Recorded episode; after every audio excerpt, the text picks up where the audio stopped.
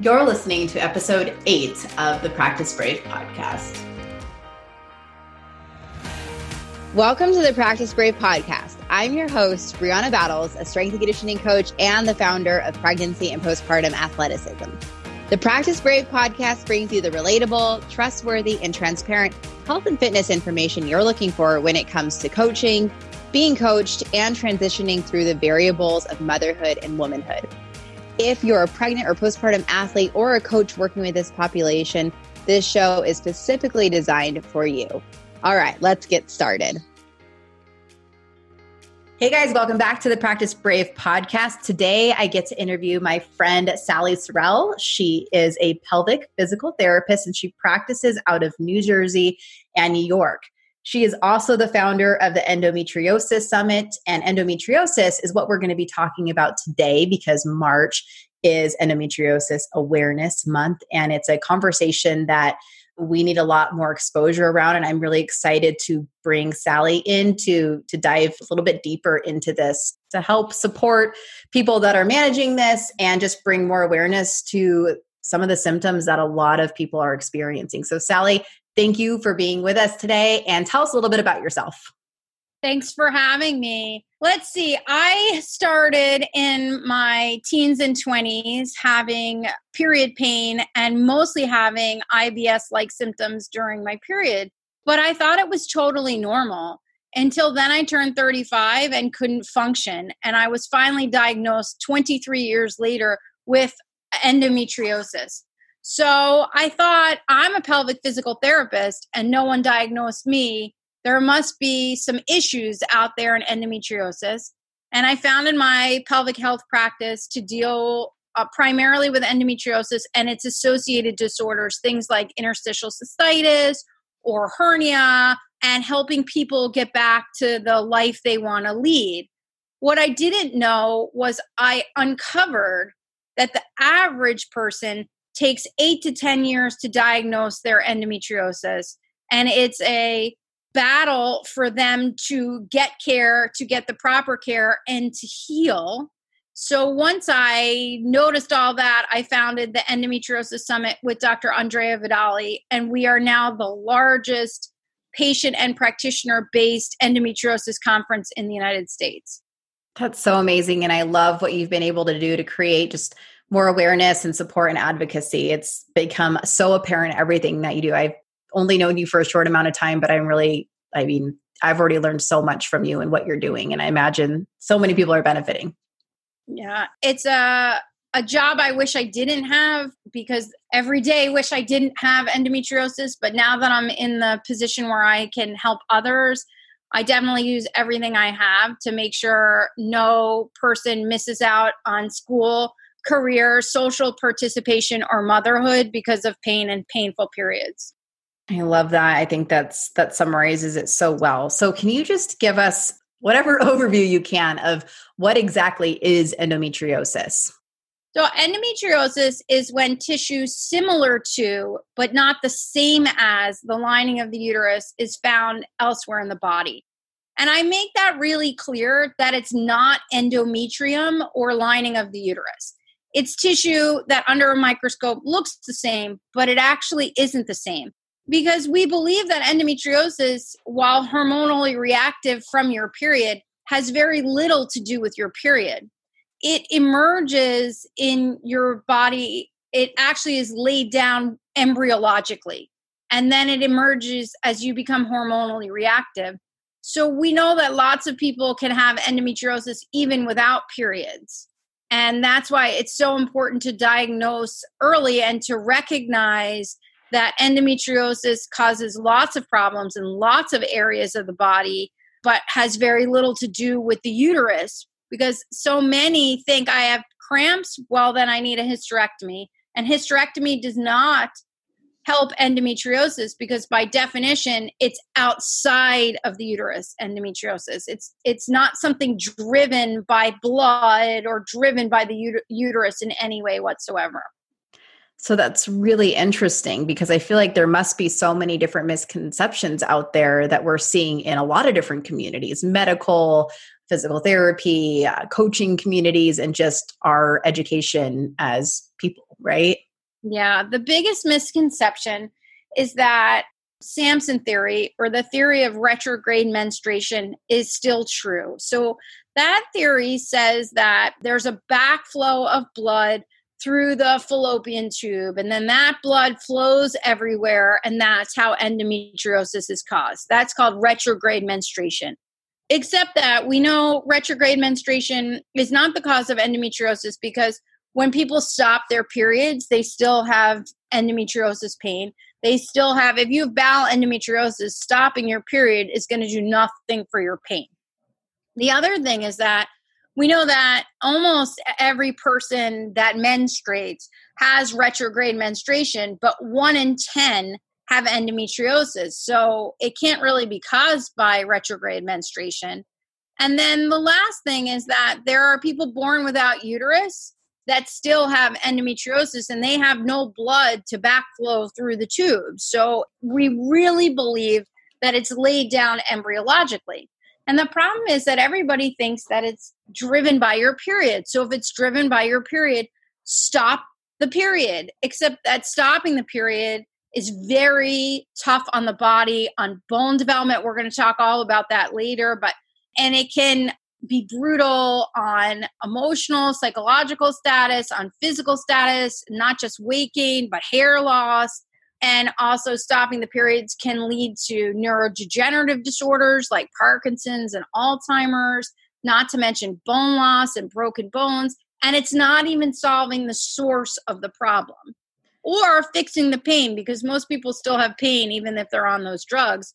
And then the worst part is this myth of retrograde menstruation says when you're done having children, that's if you can have a child, you might as well just get rid of your uterus. Your uterus is not there just to be a baby maker. It serves as a support system to your pelvic floor.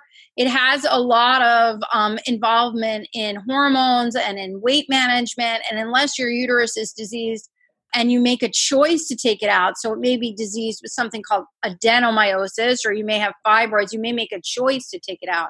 But endometriosis is not connected to your uterus. And I don't really want to see patients who say, oh, I had that endometriosis, I had a hysterectomy, but I still have pain. That's not what I don't want to see 20 year olds told to have hysterectomies. I don't want to see you know, people in their 40s, I was done having children, so I just took it out. It's not there just to be a baby maker. And we want to really treat the source of the pain. Wow, I'm already learning so much. so thank you. What are some symptoms that people have? How would they even know that they have endometriosis? Like what what are some of the symptoms and things to be aware of? Pelvic pain, especially pain and cramping during your period, that keeps you from living your life is a huge symptom of endometriosis.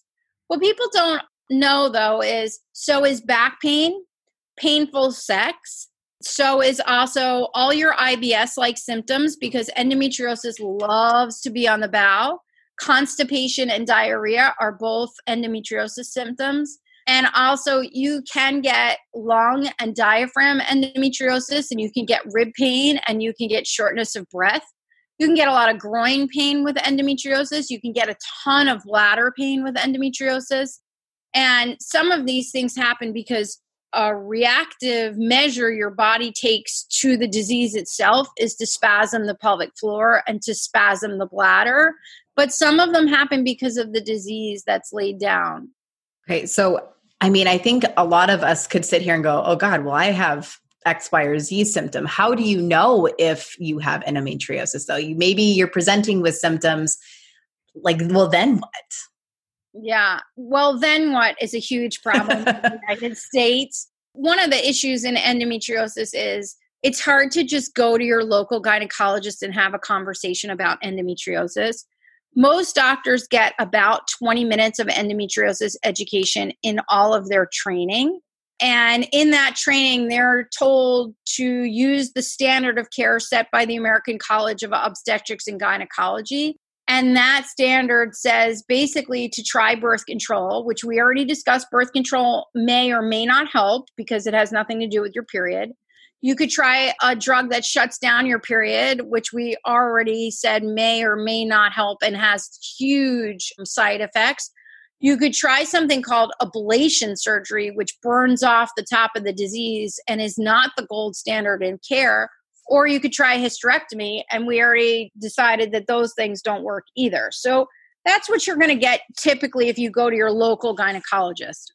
But to see an endometriosis specialist, then you're going to get a full evaluation on when did these symptoms start, how long have you had them, how do they impact your life. Like if you have IBS during your period that makes it so that you can't leave your house or makes it so that you know where every toilet is and every Starbucks is on every street corner, it's worth checking out if you're a teen or young person who's missing school or you're somebody who's missing work because of your pain, it's worth checking out.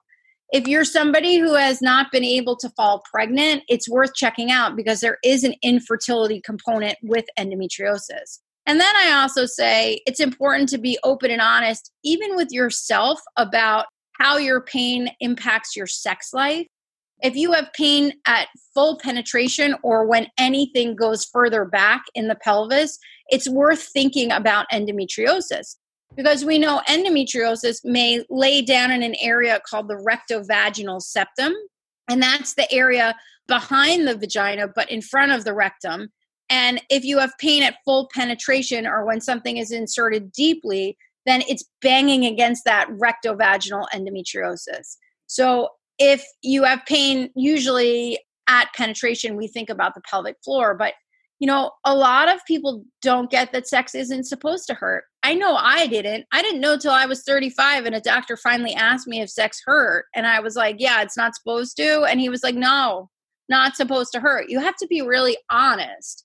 Right. The other thing is if your back pain is worse during your period, it makes it's a little suspicious as well. Interesting. So you go to your OB, you tell them the symptoms that you're having. What, in your experience, has been the treatment option? Are they getting referred to an endometriosis specialist, or is that something that women are having to ask for in particular? Like, so how does that work? What are the mm-hmm. barriers, I guess?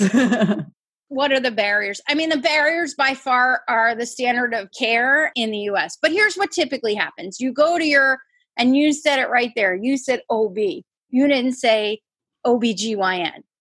Right. In endometriosis, if you can't really know what you're doing and being delivering babies all night long, it has to be someone who's GYN first right and so that's a that's a huge debate way further than this podcast that we could have whether it should be OBGYN or it should be OB and GYN got it Oh, that's they should really be totally helpful. separate things. But yeah, the typical experience is you go to your OB and you say, I listen to this awesome podcast and I'm having all these symptoms. I have constipation and I have period cramping and I have back pain.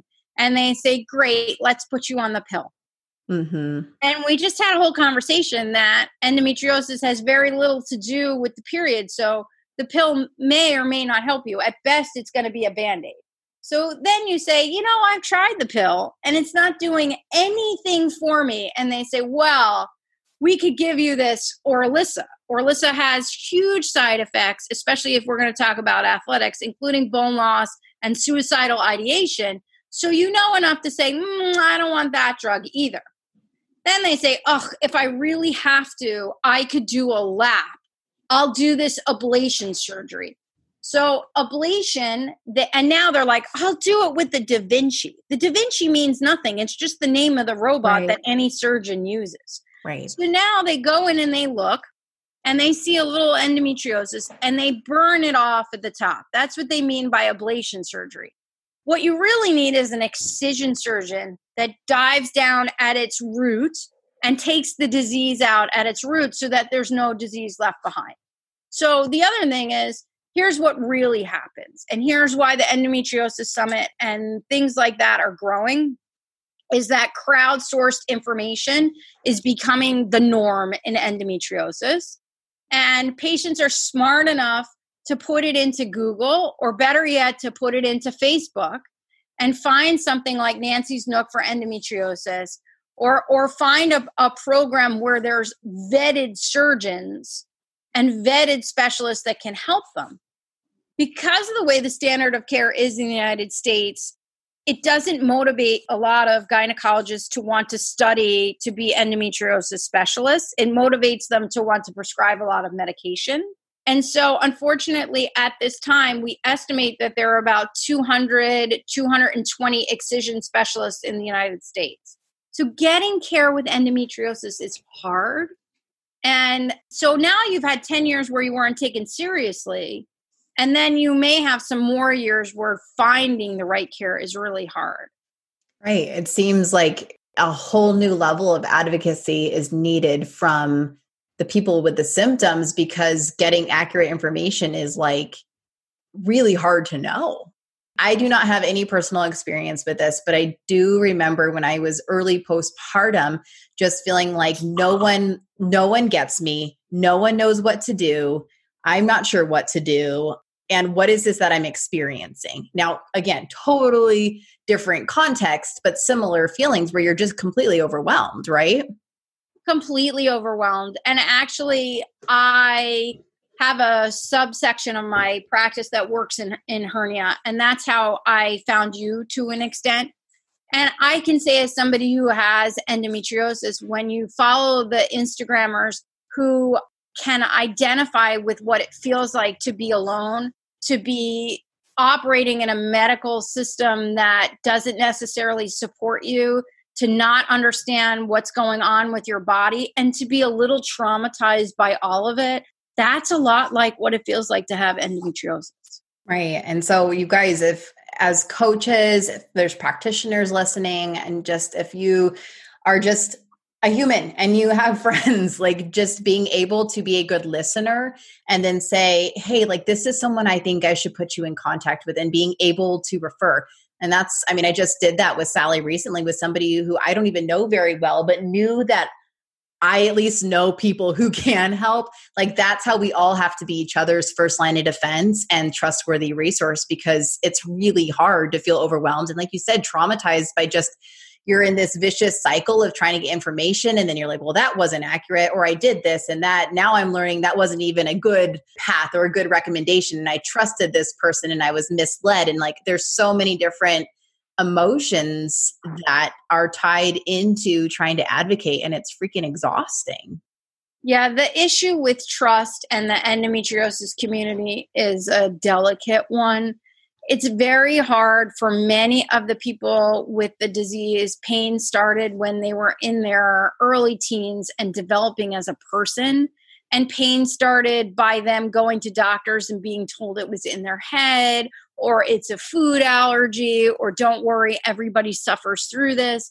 And so by the time they're 20 and 30, you have a lot of very angry people especially if you're in that support system. Maybe you're a coach who's seeing them you know once a week as they try to stay fit. Maybe you're a pelvic physical therapist.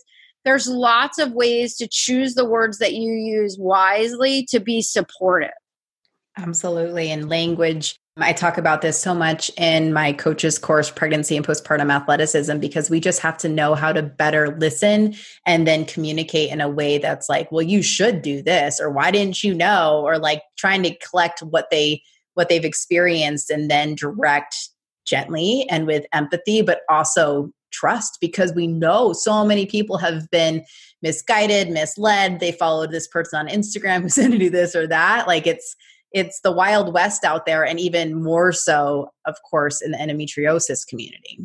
Right and i think um, the other thing is we have to be aware of over coaching them because not every case is the same and so you can't say to them did you drink your turmeric latte and take all your digestive enzymes and then you'll be fine Right. Because the majority of them have tried everything for so long and they're so broken down that while they're trying to change the narrative in their own lives, we just sometimes have to stand next to them and support them as they try to do their thing.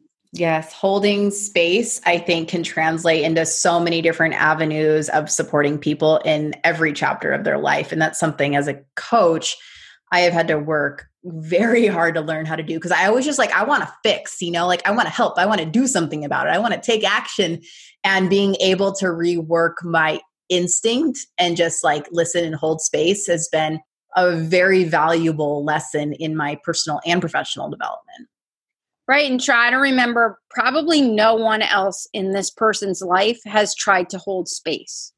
Right. Because we're all so, a bunch of fixers, right? right. You can have a huge impact by doing that. And don't forget, the doctor probably hasn't held, because you go to the doctor, they have 15 minutes, and your symptoms take 15 minutes to list and then they don't have an answer and they send you to someone else and someone else doesn't have an answer and you know and and i think holding space can have a huge impact in their lives right so oh my gosh i have so many questions that i could just ramble off right now but let's start with this since we were we've talked about symptoms we've talked about like the misguided things what is the sort of best, and I say that with my invisible air quotes here, course of action and game plan for a woman who or person who has endometriosis and is like, okay, then what do I do?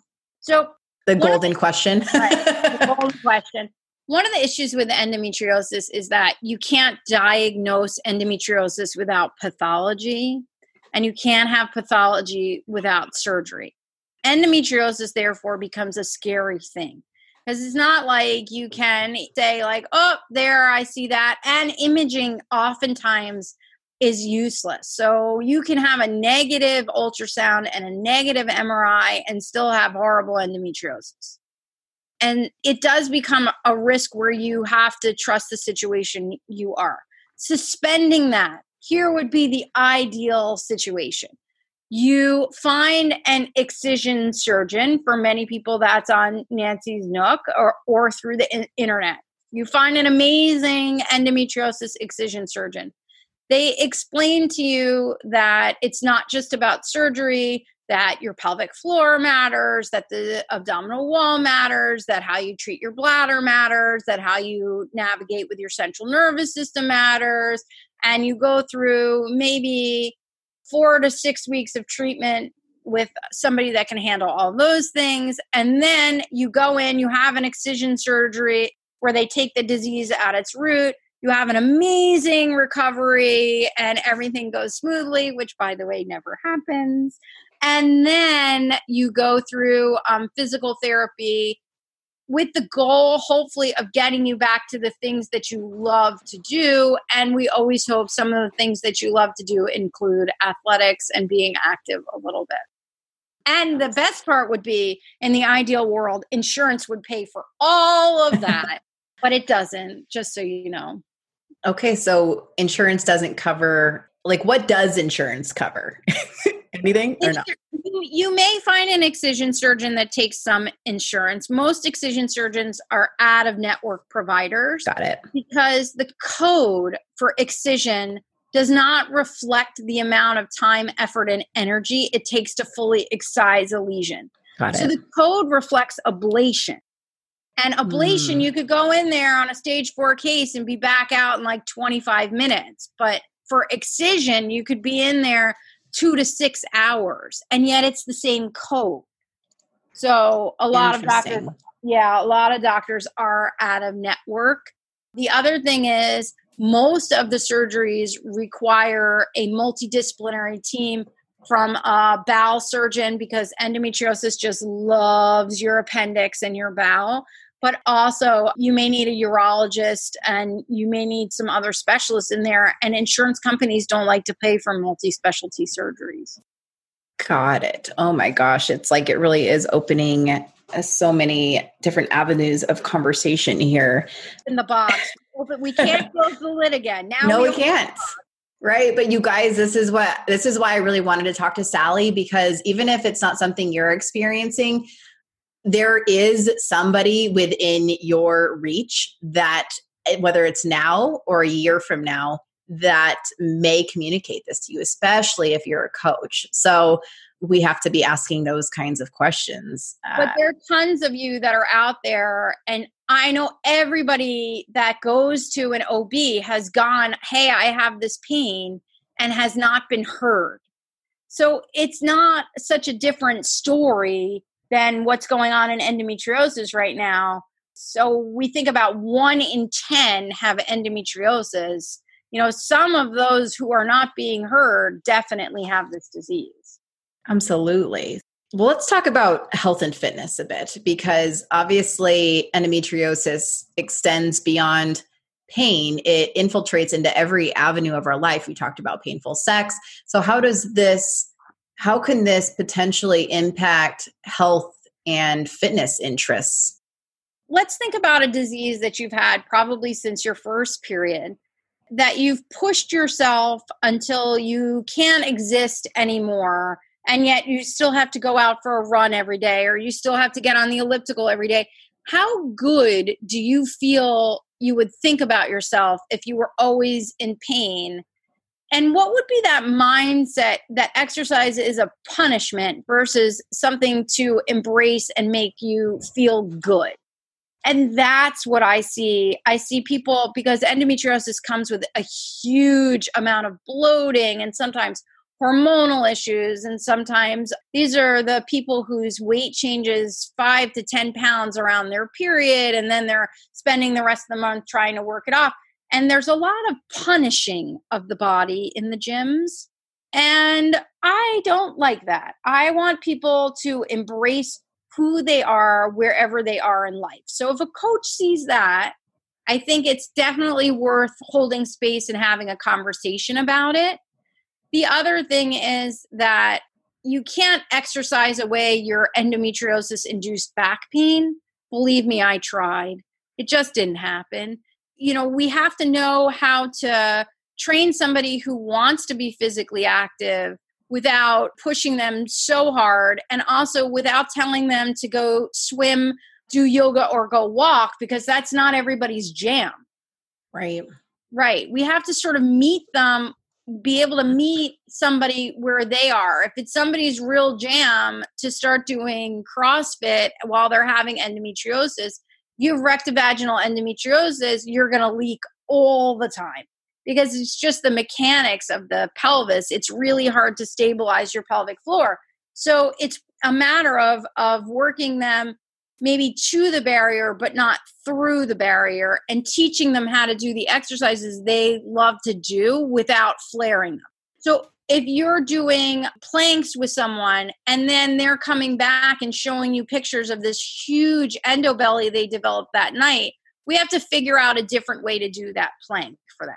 Okay, I love all of this because in the coach course, this is exactly what I coach coaches to do, which is you have to communicate, you have to ask questions, and they have to feel safe communicating their symptoms and how they're feeling during pregnancy or postpartum or with any core pelvic health symptom that they are managing and being able to meet them where they are and then being very versatile and adaptable to the to the feedback they're giving you. And you have to watch and try to help troubleshoot from the outside in whereas they're in their body and they have to help you understand what they're experiencing and then find a common place of being able to figure out how can we still do this or simulate it enough for it to make sense and really just manage or keep these symptoms at bay? Right. So the other thing is and your coaches are pretty good with this you know mentally they have to be in a space where it's okay for them to adapt something and they don't have to keep up with the sports bra mini shorts in right. the gym unless they want to if that's the goal for them then that's their goal and that's where we help them move towards but a lot of times especially i feel like sometimes working in new york where the boutique workout is the thing mm-hmm. the boutiques don't understand that it's okay to adapt. And I would rather see someone adapt a workout and still do it, even with endometriosis, than stop working out completely. For many during their period, they're not going to be able to work out. We don't say to them, oh, come on, you're a wuss. You know, everybody gets a period. These aren't periods like you could understand. This is like as if they had been cut open and their insides are ripping. So we have to be very sensitive that it's not for them. You may not want to do core work during the period. You may have to find something else. You know, breathing is never something we should um, shy away from. We have to meet the person where they are. I once had a coach tell me I was a competitive swimmer in college, and the coach told me that if I took off time every time I had my period, then that would be 12 days a year I missed for training. And that was two weeks. And look at what I was doing to my future. And that's such a ridiculous thing. Now that I look back, I'm like, okay, but I was, I'm not damaging myself by working out during my period, but I wasn't helping myself because all that happens is the body compensates and you start to use muscles that you shouldn't be using. Right. So then it's not just the symptoms that are kicking on, it's potentially like injuring in another way because of all the compensations. Right. Do you see that a lot in your practice? Yeah, I actually have a huge part of my practice devoted to hernia because there are so many inguinal and femoral hernias within the endometriosis population. And we don't exactly know why they're there. There's a couple different theories. So, one of the theories is, and, and this is my theory, is that when you have endometriosis, your insides are glued together. And if you cut somebody open that has endometriosis that isn't diagnosed, you can see that everything is plastered together with like saran wrap like bands. And obviously, that's not the way the pelvis should look. So, right. but that person has still gone to school every day, done everything they needed to do, gone to the gym, taken care of their children, done whatever they, but, and push themselves no matter what. And so right. they get these little areas where um, nerve compressions lodge themselves onto the inguinal and femoral nerves. And so you have to be aware that the pelvis is not functioning inside in a way you can't see and that pushing sometimes may cause such a competition that something rips or pops Interesting. So that okay, well that's also really good to know because I think a lot of times we just want to say, well, you just have pressure management issues or you just lift too heavy or you do all these things, but knowing that hernias and endometriosis are very common and like Well, think about if your um, uterus was tied with saran wrap to the back of your sacrum and then to your bladder, how would you manage that pressure? Right. And so that's a lot of times what the endometriosis patients are dealing with. And it it and then the other thing is we always need a coach after or after surgery because now the pressure has totally changed. Your pelvis has no idea what to do in time and space. Right. So aside from hernias, what are some of the other like pelvic or do you see a lot of people that are also managing like a lot of incontinence or prolapse, diastasis? Like what other what's we see a lot of people who manage a lot of different bladder related issues, whether mm-hmm. it's urgency or it's incontinence, because I think it's approximately 60% of people with endometriosis also have a bladder inflammatory condition as well, painful bladder syndrome. Mm-hmm. And so a lot, and that also causes lower belly pain. So a lot of times people think it's only endometriosis, or they go and they remove the uterus, but it's bladder driven. So it has nothing to, to do with that. Right. And we get a lot of constipation. So it's not a statistic. I've not done a study on it. But I see a lot of prolapse in my athletes who have endometriosis because they're constipated and they can't get the stool out. They have pressure management issues because, hey, that's life, and they have adhesions. The disease is undiagnosed, and yet they have this brain that tells them they have to keep going forward at a million miles an hour. And lo and behold, they get a little bit of prolapse. Yeah. Got it. Got it. This is all very helpful for us to know just like things to be really aware of with our body and then uh, seek out more information.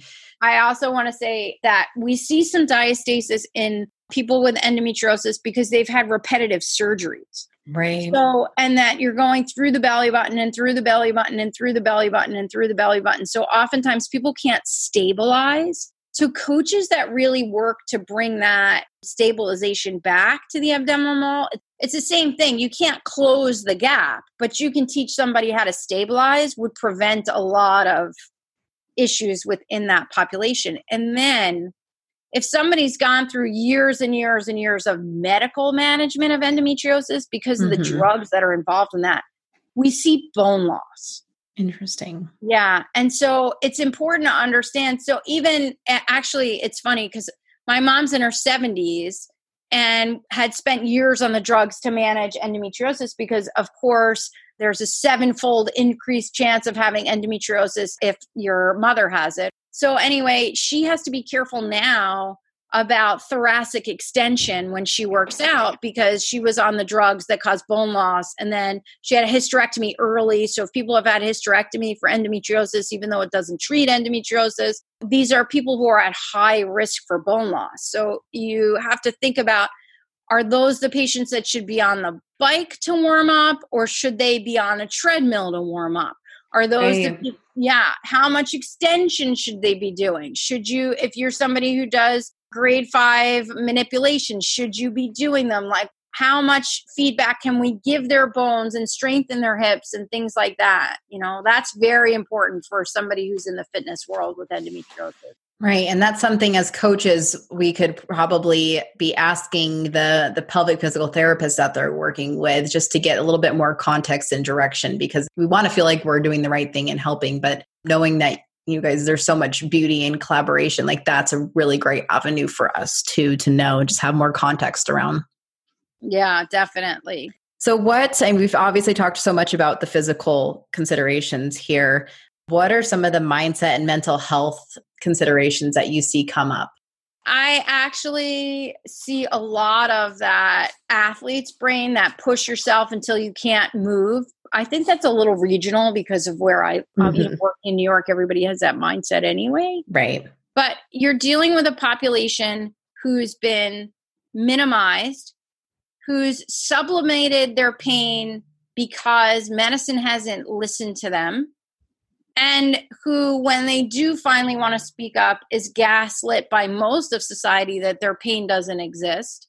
And then, if they really want to get care, care is oftentimes not covered to the extent that they need it because insurance and the, you know, so it's a very frustrating, we see a lot of frustration. And I learned this weekend at the Endometriosis Summit, we see a lot of anger. So I think because I'm not such an angry person, I didn't ever notice that until we have a town meeting and um, patients can stand up and say whatever they want. And there was a theme of anger that no one is accountable for the eight to 10 years that people are minimized. And so you'll see that. And you see medical trauma. Myself, I've been in the past two years, I've been hospitalized for more than three weeks. And that's just two years. And I've had this disease longer than two years. Right. Absolutely. And so, how can we, like, as speaking to coaches anyway, like, how can we best support? Hold space. And you have to teach the person to be there for themselves, you know, which is our job as coaches anyway. Right. And I think telling somebody that it's okay not to force themselves through it every minute of their lives, you may be the first person that ever said that to them. Right. Yeah, getting giving yourself that permission and then getting that permission from somebody that, you know, you look to for guidance is can be a really affirming experience for any symptom and experience that somebody is is really struggling with. And we just got to keep that in mind. I think also providing them with resources just like you said that people need to all be working together but providing them with resources that can make a difference in their lives. So hold your space but then say to them hey maybe you need to go to nancy's nook on facebook and learn a little bit about endometriosis or there are events you can attend there are instagrams you can follow you know because for a lot of people nobody has ever heard of it. The other mm-hmm. thing that I really like that everybody could do for the month of March, because we are here to celebrate Endometriosis Awareness Month, you can go to nursesknowendo.com. So that's K N O W, nursesknowendo.com. On the theory that most people go to the school nurse when they're in pain. And if the school nurse had known more about endometriosis, then diagnosis wouldn't be eight to 10 years delayed and people wouldn't be minimized and wouldn't be traumatized. And so if you go to nursesknowendo.com, they will give an endometriosis education kit to any school nurse that you name. That's really name awesome. a nurse, get a kit. And so for the coaches, I wonder if a lot of you who want to learn more about endometriosis, the program is run through something called endowhat.org. But if you go to Nurses Know Endo, I bet you could probably get the kit yourself too. That's I don't know that. Don't don't you know yeah. go and say Sallie says, but I wonder if you could do that as well. Right. And for any person who feels like, "Oh my gosh, this is this is me you're talking about and I didn't know this was me." What is step 1? Lord, is there number one resource that you're like, "Go here."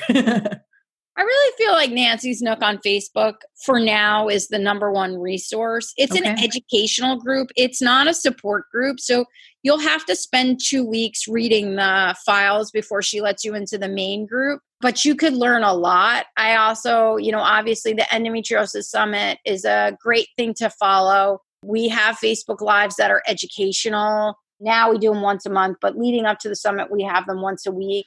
And you'll see that the crowdsourced information, unfortunately, is the way to go with endometriosis rather than your doctor, which I know is so sad, but it's the way that it is right now. Right. So we're just, I guess, in the early trenches of trying to get better information out there. And okay. I'm so, so grateful that you are a leading voice in this and that you yeah. took the time to chat with us. Yeah. Thank you so much. And tell us where we can find more about you. Where you can find more about me. Well, I'm just everywhere. you can um, follow me at Dr. Sallie, S A L L I E P T on Instagram. I'm also Sallie Sarrel on Facebook. And we're at Endometriosis Summit on Facebook and Instagram as well. And you can reach me www.salliesarrel.com. Well, thank you so much for giving us your time. And you guys, I hope you enjoyed this really informative interview. I know I learned a lot, and I'm so grateful for the opportunities to connect with people that are doing good work in complementary capacities. So, thank you so much for giving us your time. We'll talk to you soon. Thank you so much for listening to this episode. Make sure you head over to my website, www.briannabattles.com, and find my free and paid resources and make sure to connect with me on Instagram at brianna.battles. Talk to you soon.